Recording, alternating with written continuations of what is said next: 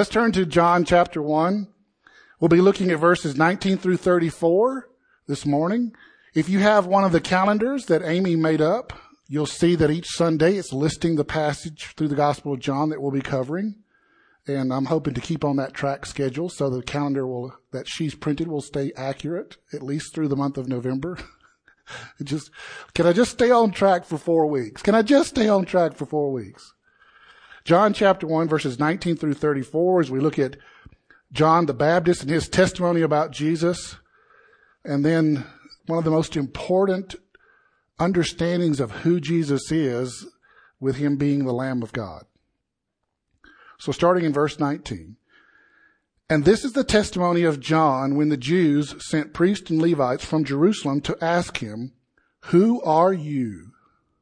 He confessed and did not deny, but confessed, I am not the Christ. And they asked him, What then? Are you Elijah? He said, I am not. Are you the prophet? And he answered, No. And they said to him, Well, who are you? We need to give an answer to those who sent us. What do you say about yourself? And John answered, I am the voice of one crying out in the wilderness, make straight the path of the Lord, as the prophet Isaiah said. Now they had been sent from the Pharisees, and they asked him again, Then why are you baptizing if you are neither the Christ, nor Elijah, nor the prophet? And John answered them, I baptize with water but among you stands one you do not know, even he who comes after me, the strap of whose sandal I am not worthy to untie. These things took place in Bethany across the Jordan where John was baptizing. The next day, he saw Jesus coming toward him and he said, Behold, the Lamb of God who takes away the sin of the world. This is he of whom I said, After me comes a man who ranks before me because he was before me. I myself did not know him, but for this purpose I came baptizing with water, that he might be revealed to Israel. And John bore witness. I saw the Spirit descend from heaven like a dove, and it remained on him. I myself did not know him, but he who sent me to baptize with water said to me, He on whom you see the Spirit descend and remain, this is he who baptizes with the Holy Spirit. And I have seen and have borne witness that this is the Son of God. Let's pray. Lord, we just need your Holy Spirit to come down now and open up our eyes and open up our ears to be able to hear and see what these words mean, to understand how they're supposed to affect us and change us in our minds and our souls in our hearts and even to the point of our bodily behaviors. And we pray, Lord, that you would give us this gift of understanding what you have to say. I specifically pray that you would only give me words to speak that are the words you want spoken, and that anything that is not from you would not come out of my mouth. And we thank you that you love us so much that you would do this for us. In Jesus' name, Lord, we ask it. Amen. So here we look at this passage and there's just like a lot going on, right? I mean, you know me, I tend to cover smaller pieces of passages and sections of scripture at a time. But this is a pretty broad one. There's a lot happening here. And so there's just a lot to try and explain. And we'll do what we can here with what we've got to work with in terms of time. And John explains his purpose here, starting in verses 19 through 23 of why he is here. Why is this crazy fool standing out in the desert wearing a camel skin, eating bugs, and baptizing people in a river? What is going on here? This is not normal behavior for a dignified minister of the Jewish faith. And it starts to raise questions. These men from Jerusalem are come to asking John, who is he and what's he doing here? They have a basic problem. They have no shortage of crazy men running around dressed like Elijah, acting like they speak for God. And some of these individuals that they have encountered have mental health issues. Let's just say. And so they're looking at John the Baptist and going, is he for real? Or is he one of those guys that is crazy and just, you have to ignore him? And at first, their response is to kind of ignore John the Baptist. But then there's this problem that develops that they can't ignore. They literally cannot ignore it, even if they want to. And that's that crowds are coming to hear this man speak. People are coming out into this wilderness area that's not a very fun place to travel through just to hear what this man is saying. And then if that wasn't bad enough that he's drawing these big crowds, they're actually believing him and they're getting into the river and getting baptized. And you say, okay, so what's the big deal with that? Well, the, the problem was in that day, a physical baptism was like a sign of commitment to what they've heard. Very similar to what we do with baptism today, but slightly different. And it tends to create a very significant, a person who's gone through a very significant experience and changing in their mind and their heart and their soul to the point that they now really want to obey God and do what is right in his eyes, which is mostly okay. But if you have some guy who's running around like a crazy fool, drawing a big crowd of the desert, and you're one of the Pharisees and the Sadducees and the Levites and the priests, you start to get nervous because those are the guys that cause Rome to get involved. They're the guys that kind of create trouble and cause trouble and usually end up causing a military response from the Romans. And so they come to John to find out who is this radical. They want to know who he is and what he's about before the Romans come asking them, who is this guy and what is he about? And so they go to John just to find out what's this going on. I mean, as I mentioned earlier, he's just not the first time some guy's dressed like Elijah out in the wild doing stuff. And they're like, okay, who is this guy? We got to go find out who he is. Right? And so they want to know, are you the Christ? Are you Elijah? Are you the prophet? I mean, the first one makes sense to us, right? Are you the Messiah, right? Because there was no small number of individuals who would show up over Jewish history claiming to be the promised Messiah of the Old Testament and they weren't. And so that question seems to be pretty obvious to us. But then the part about Elijah and the prophet is kind of confusing and it causes other questions. And so they ask this, they ask John the Baptist, who are you? And are you this guy? Are you the Christ? And he makes it clear that he is not. In fact, John the apostle writing these words a good 60 years after they happened goes into real effort to make it crystal clear to his readers that John the Baptist openly stated he was not the Messiah. And one of the reasons I think John does this is because John the Baptist's testimony about Jesus is so crucial and critical to the early establishment of who Jesus is.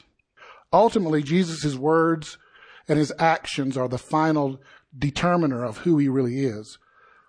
But John the Baptist, in the very early stages of Christ being revealed, John's testimony is important for that establishment of Jesus. And John openly says that he's not. And the apostle John wants to make everyone understand clearly that John gets who he really is. And this is who he is, the one who is making a way. But we kind of get ahead of ourselves. Before we can step to that part about who he is, we have to continue dealing with the questions of who he is not. And the one that's kind of confusing is this one about, are you Elijah? And he says, I am not. But how can John the Baptist not be Elijah when Jesus said he was Elijah after his transfiguration and coming down the mountain with Peter and James and John? How can he not be the Elijah if Jesus says he is the Elijah? Well, the first step in understanding this is when Jesus told Peter, James, and John that John the Baptist was the Elijah promised in Scripture, he was redefining who that person was. There was a problem that developed in Jewish tradition and rabbinic understandings of Elijah and his return just before the Messiah comes. The first problem was there was no small number of rabbis and Jewish teachers who believed that literally Elijah was coming back. If you remember, Elijah was taken up on the chair in, on, in a whirlwind up into the sky. So technically he never died. In their mind, Elijah is still very much alive like you and I are. And so they're literally expecting him to suddenly come down from heaven and show up saying, I am Elijah and here are the things that are going to happen. The other side of this was there were individuals who thought that the Elijah to come back wouldn't necessarily be the literal Elijah from the book of 1st and 2nd Kings, but that instead it was someone like Elijah. However, this Elijah figure has gotten, he has, the person promised in scripture has been morphed into something he's not. Remember, they're sitting there waiting for the Messiah to come. Right? And so they have all these prophecies they're looking at in the Old Testament of what it will look like and what it will be and who the Messiah will be and who he will not be. And this Elijah type person promised in the scriptures takes on a persona and an idea that is not at all the one meant by the scriptures. But nonetheless, in their attempts to try and understand and predict what this Elijah will be like when he shows up, they take it a little further than it should. And one of them is that this Elijah like figure will be able to perform miracles just like the one in the Old Testament. If you remember, Elijah of the Old Testament raised the dead. Either he or Elisha made an axe head float. I think it was Elisha. He called down a bear to attack a bunch of loudmouth teenagers who were harassing him. And the bear showed up and ate them. This was a guy who, who had exceptional miracles as part of his life ministry here on this earth. And so as a result, rabbis and teachers had come to the conclusion that when this Elijah type figure shows up, he will have these same miraculous powers that the Elijah of the Old Testament did. And that's not an unreasonable conclusion. I mean, you can kind of sympathetically see how they get there, but unfortunately they were wrong. And in this is an important warning for us. When we look in the book of Revelation and we look at end times, we stand in the same place they stood before Jesus shows up. In that you're looking at these promises, these predictions in scripture of what it will be like when Jesus comes back. And we see these types of figures alluded to in the prophecies of Jesus' return. And in the attempt to try and explain and understand what this person will look like, we run the risk of making the same mistake they did with Elijah in that we add to this and turn him into somebody that's not really there. And so we have to be very careful not to make the same mistake when we look at end time figures and what they will be like. We have to be just cautious not to make that same mistake. Then they ask him, Are you the prophet? And he answers, No, there in verse 21. And like, okay, so what's this prophet character they're talking about? Like, I understand, are you the Christ? I understand, are you the Elijah? But the prophet, what is that? What's up with this? Well, the reference to are you the prophet, not just a prophet, but the prophet, goes back to Deuteronomy chapter 18, verses 15 through 18, where Moses is promising a prophet like himself someone who could suspend or even change the Mosaic commandments. Moses promises a prophet like himself. rabbis and teachers of the law had moved to the place where they would say that this new prophet, this great prophet, could even make changes to the Mosaic covenant when he comes. So if we read this in chapter 18 of Deuteronomy, verses 15 through 18, the Lord your God will raise up for you a prophet like me from among you, from your brothers. It is to him you shall listen.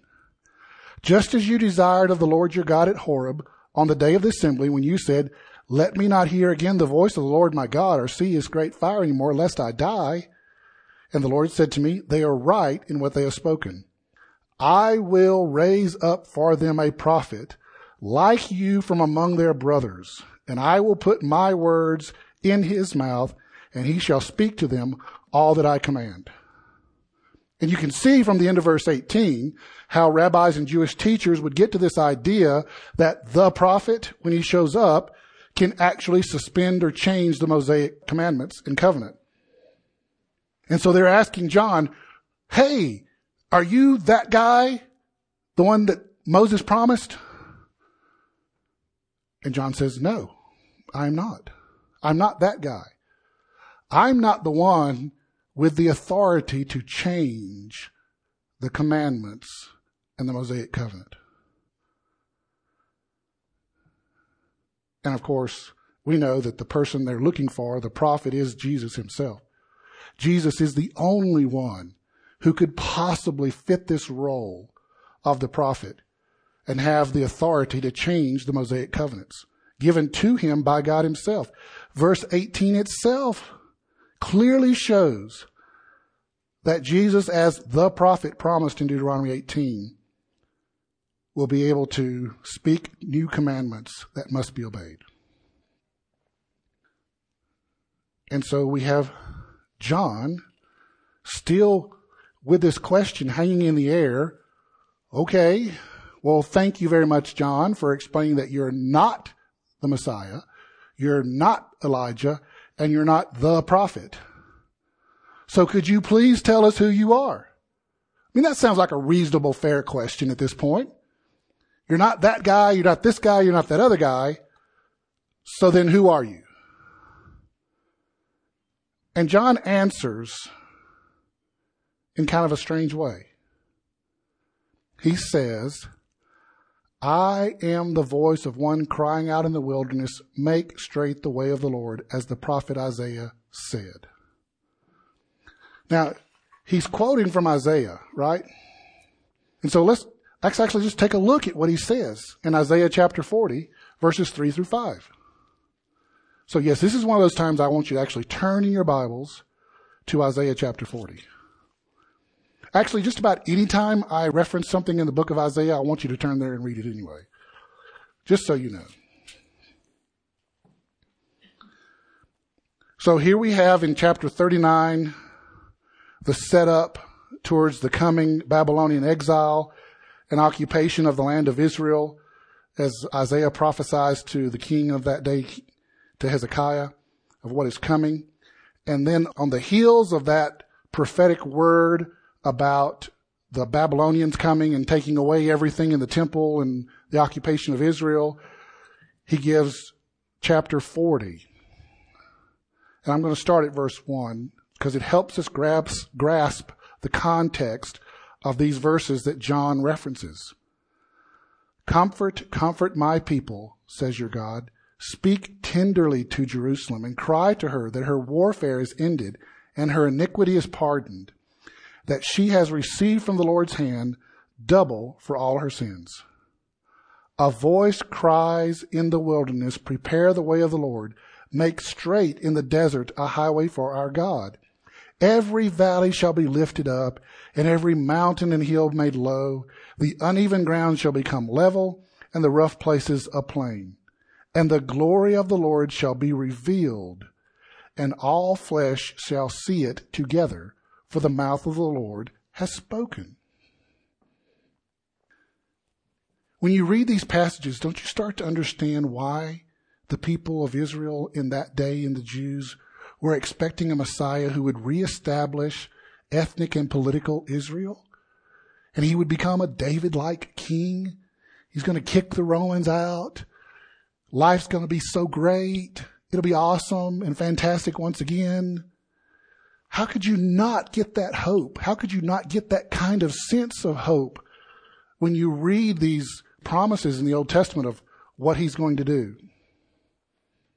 It's perfectly, in my mind, it's just completely fair and reasonable to see how they get to that place.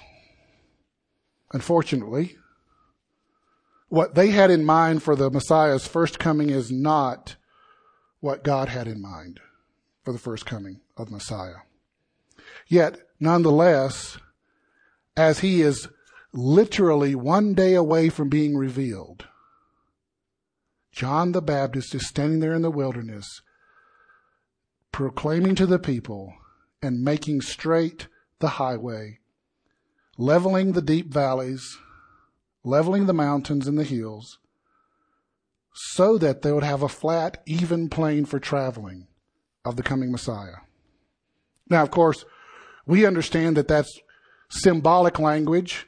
John doesn't physically go out there with a caterpillar D9 and a bunch of dynamite and start leveling hills and valleys and filling in the valleys and making these straight, flat roads. That's not what John did.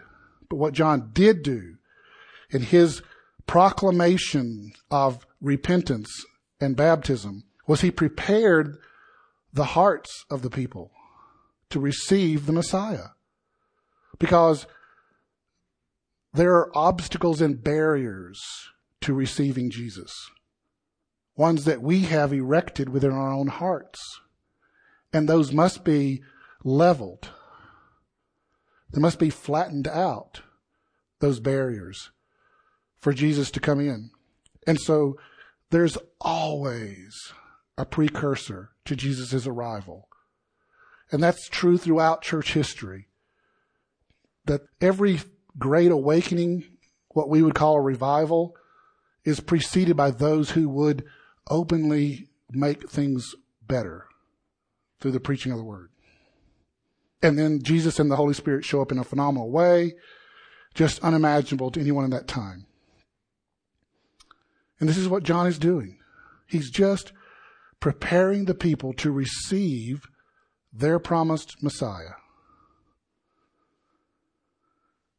So then that answer was kind of not exactly what they were looking for, these guys from Jerusalem.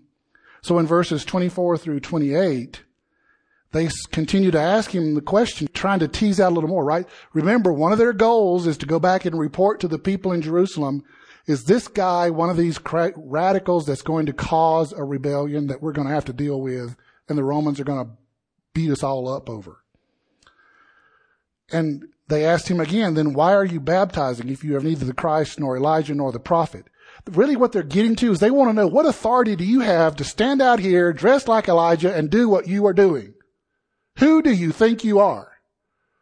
You've established you're not the Christ, or Elijah, or the prophet.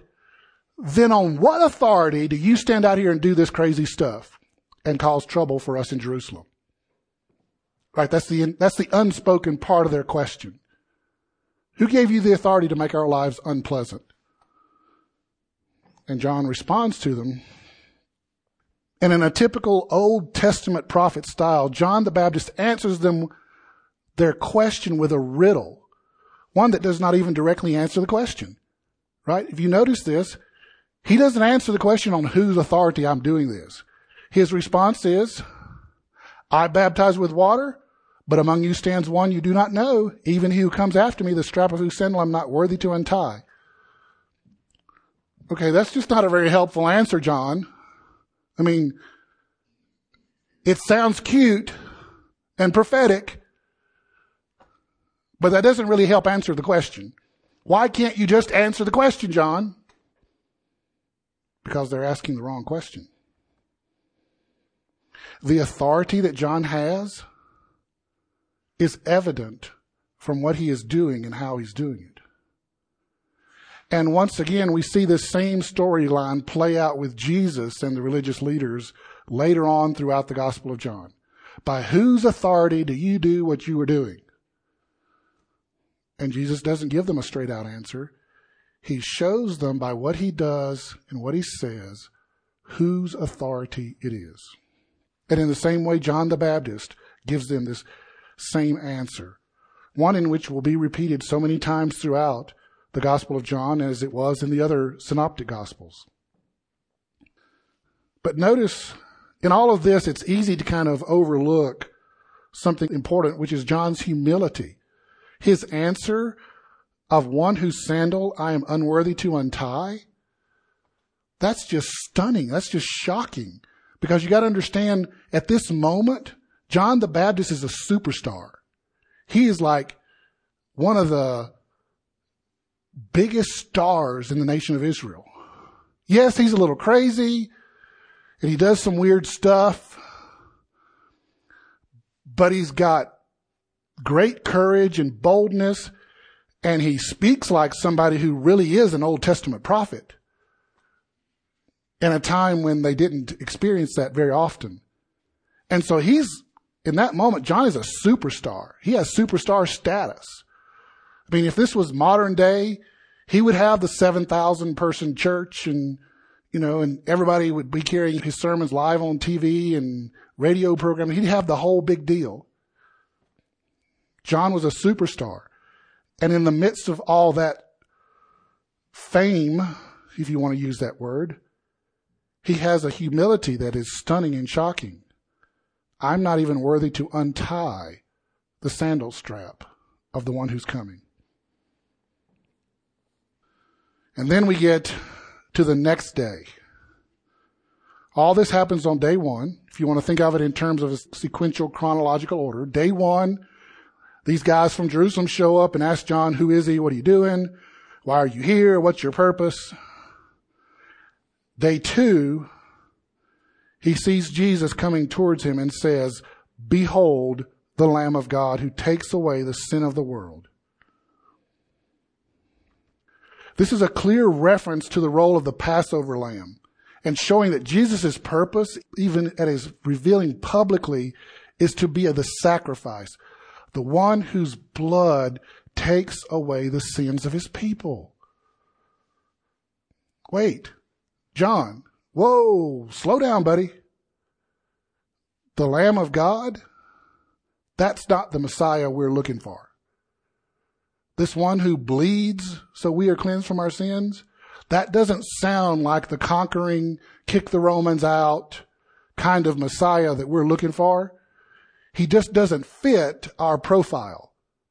You must be wrong. Clearly you've been eating too many locusts. You must have gotten some bad locust over there on the other side of the Jordan. Because you can't be thinking clearly at this moment to think this way. It's just not possible. Nope, nope, nope, nope. But that's exactly what God meant. It's exactly what God does. So what do you do what do you do with those moments when your preconceived notions of who Jesus is do not match up to reality? What do you do? You have two choices. You either continue to hold on to your preconceived notions, saying, this is who Jesus is, or you realign who you think he is to match the reality of who he is. Yes, the conquering Messiah is the one coming back that we read about in Revelation, but that's not the one that shows up there on the banks of the Jordan River that morning. The one who shows up is the one who takes away the sins of the world by shedding his own blood, by being the Passover lamb for his people. It's tempting to say to be the Passover lamb for the people of Israel, but that's incorrect. He's the Passover lamb for the whole world. I mean, this is even stunning. It's not just that John's disrupting our belief system about who Jesus is when he shows up. He's even being so audacious as to say that this is not even just for Israel. Like, oh my gosh. Are you kidding me? You've got to be kidding me. No, he's not. And praise God that he's not. Because all of us in this room don't get to be in this room living under the blood of the Lamb if he's just a savior for Israel. He has to be the savior for the whole world for us to be able to enjoy the benefits of his sacrificial life. And then John goes on to reveal more about this Jesus in verses 30 through 34. This is he of whom I said, after me comes a man who ranks before me because he was before me. okay. I myself did not know him, but for this purpose I came baptizing with water, that he might be revealed to Israel.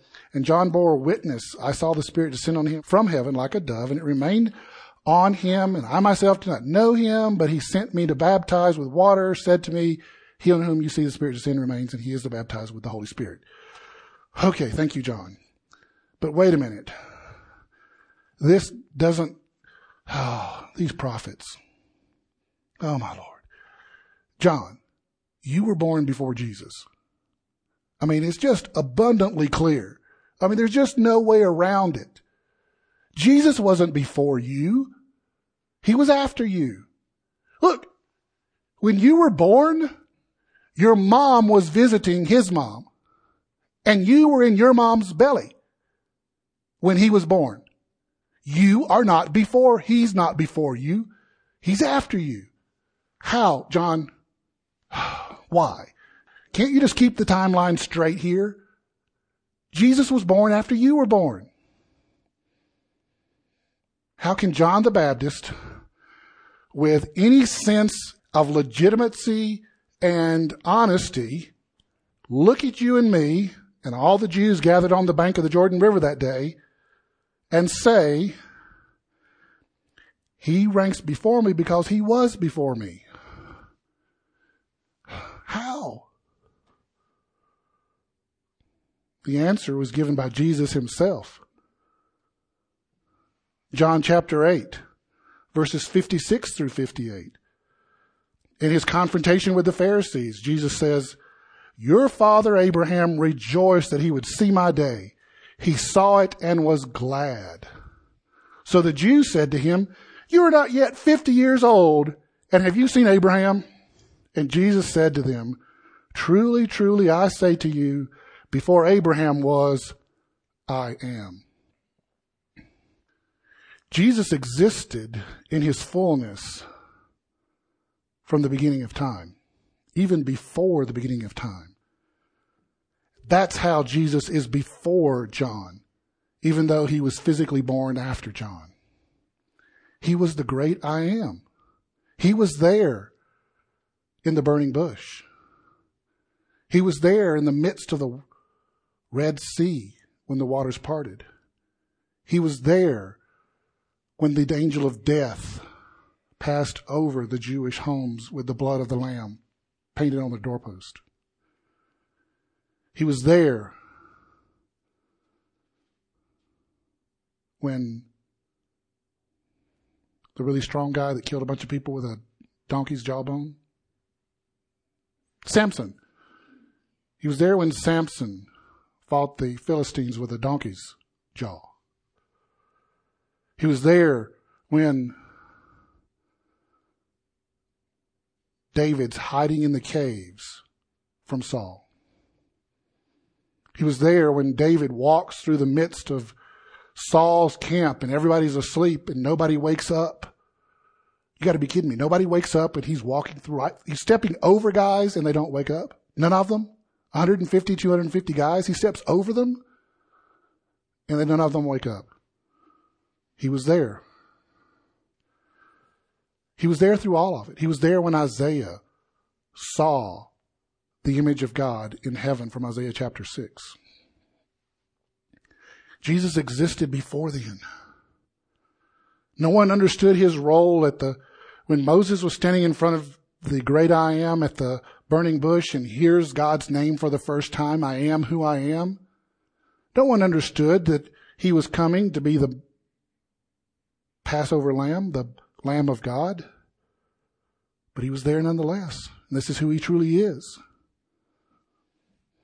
And the evidence of all that is Jesus' resurrection from the dead itself.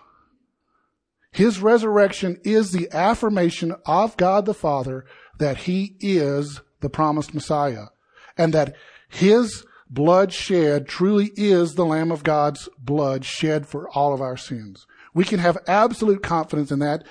Paul makes it so abundantly clear in 2 Corinthians.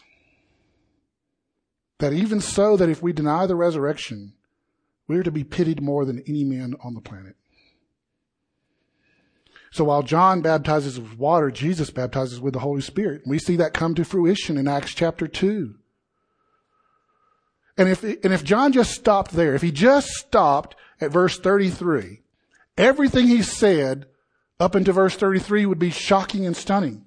I've belabored the point of how shocking and stunning his comments and words are. But he goes and does it even more. He even one ups everything he said so far with verse 34. And I have seen and borne witness that this is the Son of God. Are you kidding me, John? I mean, he's the Son of God too? He is the Son of God, even at his revelation as the Lamb of God, being revealed to the whole world through John's testimony. And in fact, Jesus' resurrection and everything that God does to affirm Jesus as his son and the Lamb of God and, and the chosen one, all of that, even in itself, all of that just doesn't affirm Jesus. It affirms John's testimony as true and accurate. What does the Old Testament say about the words of a prophet? If he's speaking on my behalf, then what he says will come true. And if it doesn't come true, he's not a real prophet. He's a false prophet. And because it did come true, everything that Jesus does affirms that John was speaking the truth that day on the side of the Jordan River. The Son of God. Are you kidding me? No, we're not kidding you. He's the Lamb of God who is God's Son. It's just not that he was chosen to be the sacrificial lamb. He is the Son, the single heir chosen to be the sacrificial lamb. Do you start to understand John's humility that I'm not even worthy to untie his sandal strap? He is the great I am, and he's going to willingly shed his blood for us. No, we are not worthy to untie the sandal strap of one like that. Thank you, Father, for your goodness, for your love. How could you love us this much? We all know how bad we are. Right? We cover it up and pretend sometimes, but deep down, we really know how bad we are. And you're still going to do this for us? So what? So what now? What now? I've got three things. even now, these three things seem so small, so, so inconsistent with the immensity of the Lamb of God being the Son of God. The first one is that you and I must apply the blood of the Lamb of God to the doorpost of our hearts. We must trust in His saving work to be set free from our sins and His consequences. Do you understand this imagery of the blood of the Lamb in Egypt over their slave households being applied over the doorpost?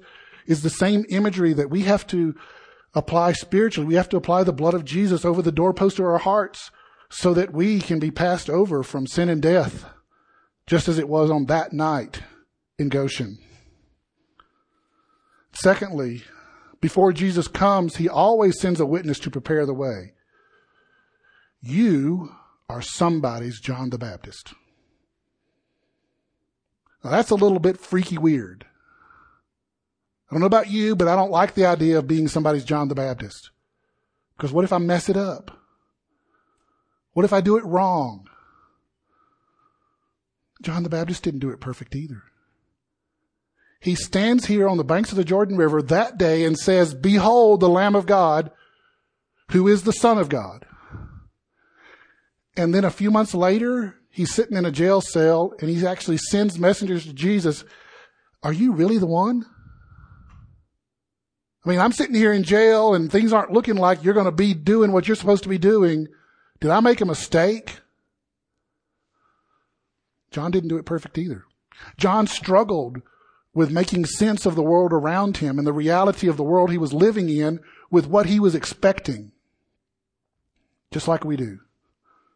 We expect certain things to happen as a result of Jesus' amazing work on the cross. And sometimes they don't turn out the way we thought. And that raises questions. Is this really real? Did I make this up? Did I mistake it? What's going on here? That's why we have to rely on the Word. Jesus is who He says He is.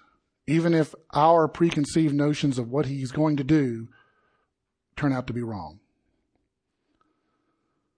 Just like us being someone's John the Baptist. And then we speak the word of truth with grace and mercy and love, but yet they still don't trust in Jesus. They still walk away. What? What did I do wrong? I don't know. Maybe you didn't do anything wrong. It wasn't John the Baptist's job to make everyone believe Jesus was the Lamb of God. It was John the Baptist's job to tell them he was the Lamb of God. That's all we are supposed to do. It's our job to tell them Jesus is the Savior of the world who takes away their sins by his blood. That's our requirement. To believe it, confess it, and proclaim it. The last what now is we must maintain this same humility as John the Baptist. We are witnesses to the Lamb of God, even though we are sons and daughters of God through Jesus. Do you understand this amazing work? It would be, it would be amazing enough if Jesus just cleansed us from our sins with his blood. If he just did that, that would be enough. But that's not enough for him. That's not enough for our Father in heaven. He has to go the extra effort to adopt us as his sons and daughters. That we become sons and daughters of God. Not equal to Jesus. That's where the humility comes in. We're not equal to Jesus, but we are still God's children.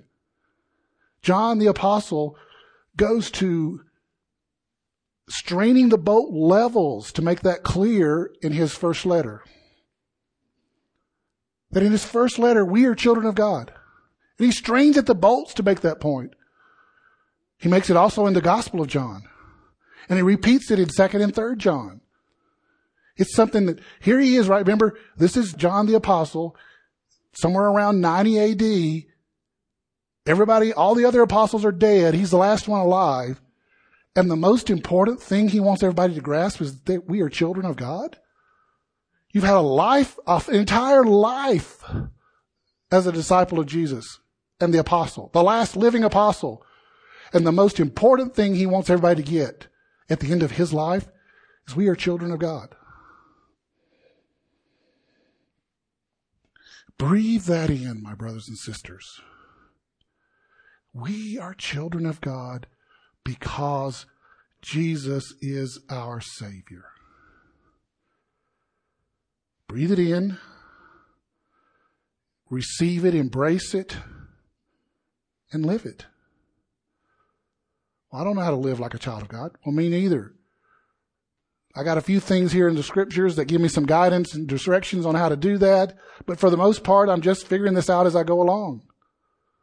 Yes, we do have the Holy Spirit to give us guidance and direction if we will listen.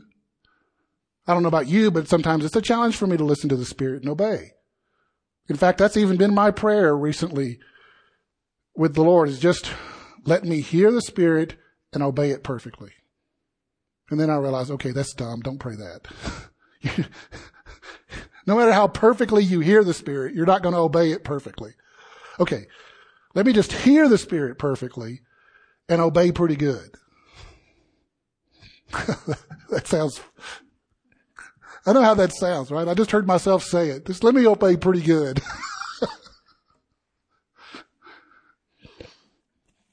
okay, so I'm not a perfect pastor.